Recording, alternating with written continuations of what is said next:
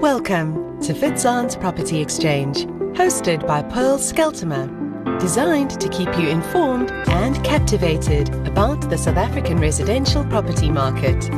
Subscribe to our channel today and enjoy conversations with some of the most influential, innovative, and interesting industry experts, stakeholders, and scheme executives as they render input in today's property market.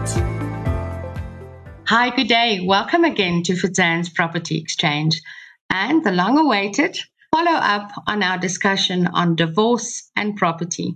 Dylan Heerschop is joining us again so that we can continue with very pertinent questions. Welcome, Dylan. Thank you very much, Paul. I really appreciate being back. All right. On our previous discussion, you said that we actually need a podcast on its own to discuss the matter of what happens to property when couples get divorced. So let's start off with scenario one. An established property investor who's earning an income from his property wants to get married. He wants to protect his properties in the event they should get divorced. What are his options considering the different marriage regimes?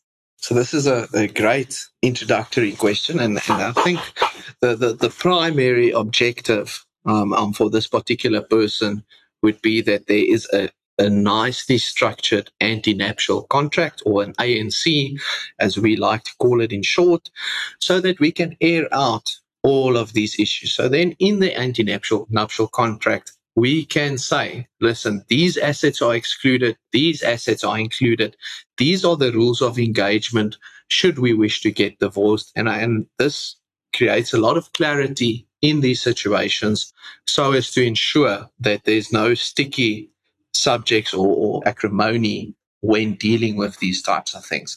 Another successful vessel that one can use to try and protect one's assets is to transfer properties into other entities like companies so that we actually now not own these properties per se, but we own shares in a company, which then in turns now is used as this vessel to protect the longevity of these properties. So, does that mean if property is transferred in other entities that the spouse, when getting divorced, does not have any claim to it, depending on what the marriage agreement specifies.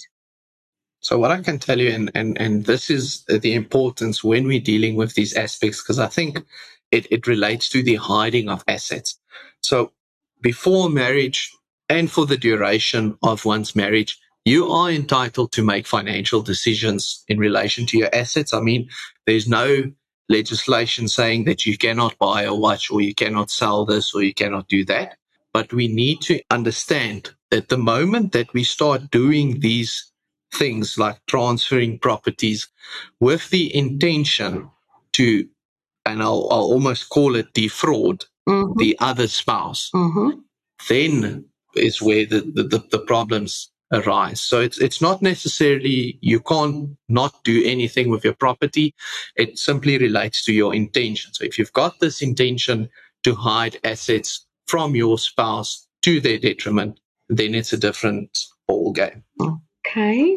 What recourse would the other party have in circumstances like that where it's clear that the intention was to hide these properties or these assets? A, an interesting thing that they can do, and it's it's a vehicle there to try and assist individuals, is a financial inquiry. So we're now busy with our divorce and we then inform the other spouse that we now have this intention to have a financial inquiry. And this simply means that both of the parties will have to come to court. They will have to make a declaration of assets, expenditure, liability, income, and they'll basically have to put their financial position in front of the court.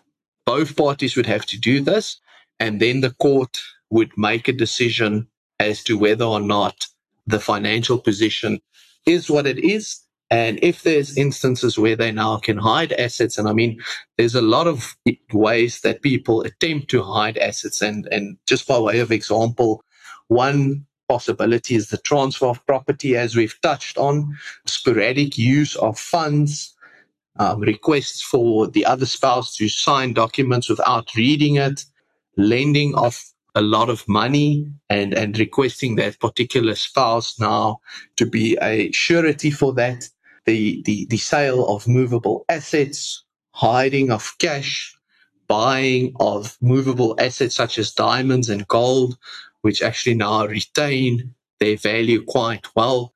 So these are all effective ways that we now can hide assets. But the moment we now see, listen, this party has now done something with the intention to defraud the other spouse or with the intention to do it to the detriment of the other party, we can apply to court for a redistribution order or forfeiture of assets, where the courts would then in turn say, yes, we do understand you've now actually successfully transferred this property away from you and it's for all intents of purposes not owned by you, but you are now forfeiting that asset to an extent so that they actually now cover that gap that you created as a result of these transfers. Oh gosh, God forbid I ever land in a situation like this. Let's talk about scenario two. A prospective property investor wants to get married, but he doesn't he does not have any of the properties yet that he intends to buy as the investment. He then gets married. What should he do to protect his future properties? So again, and, and this comes back to this properly drafted ANC. So one would really have to quantify your ANC and, and examples of of clauses that we can use should we want to now protect our businesses or protect our properties is we can clearly state in an ANC that once, for example, one shareholding in an entity or future shareholding in entities can be excluded from the marital regime. Sure, I didn't know that. Similarly, with, with property, we can say, know, it's it's it's actually very interesting all of these things and and how one can deal with it. But the point just boils down to proper planning in marital situations really prevents poor performance and, and prevents this acrimonious facade that we see from divorces. Okay, so in other words, just looking into each other's eyes and saying, I promise won't do. no, I, I, think I think it's it's very important for the parties actually to endeavor some or other form of estate planning. All right. So, what would you say is proper estate planning? So, from an estate planning and, and a financial perspective, we need to understand that estate planning is the attempt, and I call it an attempt because I mean we, we're dealing with with SARS here and we're dealing with a, a, a lot of variables, but it's it's simply an attempt to retain control over your assets and to pay the least amount of tax in a lawful way. So I'm not I'm not saying tax evasion. I'm saying tax planning. So mm. there's there's definitely a difference. Difference, yeah. All right. In these circumstances, what would you say are effective estate planning methods to prevent assets forming part of your estate? So one very interesting thing that we can do is that we now purchase a property into a company's name and I mean, now we are the beneficial owner of this property and we own the shares in the company. So what we then in turn can do, and, and this is again a, a estate planning vehicle to now try and minimize one's tax liability whilst actually retaining to the extent that it's capable of control over one's property. So we now buy this property in the name of a company. And the moment we now want to on sell this property, so we want to sell it to another party, we don't sell the property per se, we sell the shares. Oh, okay. And and this this avoids the situation of having to transfer and going to transferring attorneys to try and now transfer the property from ABC company to the next owner it's it's simply a transfer of shares that would then occur. So that's that's that's one way of how we can do it. But just something for all of our listeners, we need to make sure, and there's there's an exception. There's a better vehicle mm-hmm. for primary residences. So if we're buying this property okay. and it's our primary residence, we're staying there. We are to an extent exempted from capital gains tax as a result of our primary residence. So any situation where a property is our primary residence, there would be a rebate. Hmm. Okay.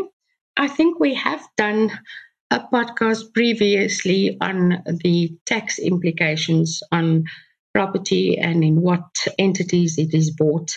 So maybe we should just revisit that again. As a matter of interest, my last question you talk about companies and shares, but I know that a lot of the properties we manage are also still registered in closed corporations, CCs.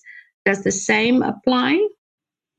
Exactly the same applies to CC. So there, we don't transfer shares, we transfer members' interest. Um, and that's just the legal technical wording for it. But I mean, for everyone at home, it's much of a muchness. Whether you call it shares or members' interest, it is basically your proof of ownership of that legal entity. Okay. Wow. Quite a mouthful. Dylan, thank you so, so much. And uh, I hope we can invite you again for these interesting subjects on property and everything around it because one sometimes only think of it as buying property, going to an AGM, casting a vote, and actually there's so much more if one looks at everything that could happen. So I really appreciate your insight in this, and uh, we will talk again soon. Yeah, Paul, I must say, I can't agree more with you. I mean, we we in the property industry, and one would think that property law is the thing that governs our industry. But now we we had a chat about divorce law, so family law can be an intricate part here.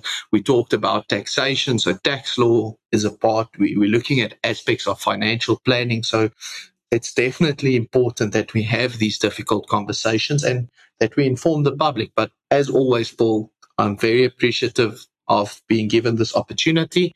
And thank you very much for having me on your show. Our privilege. Thank you, guys. Talk again soon. This was Fitzon's Property Exchange, hosted by Pearl Skeltimer.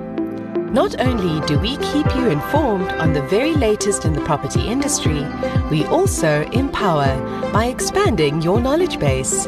Make sure to visit www.fitzon.co.za to find out more about sectional title scheme management, letting, sales, and trustee training. Remember to subscribe to our channel and follow us on all our social platforms.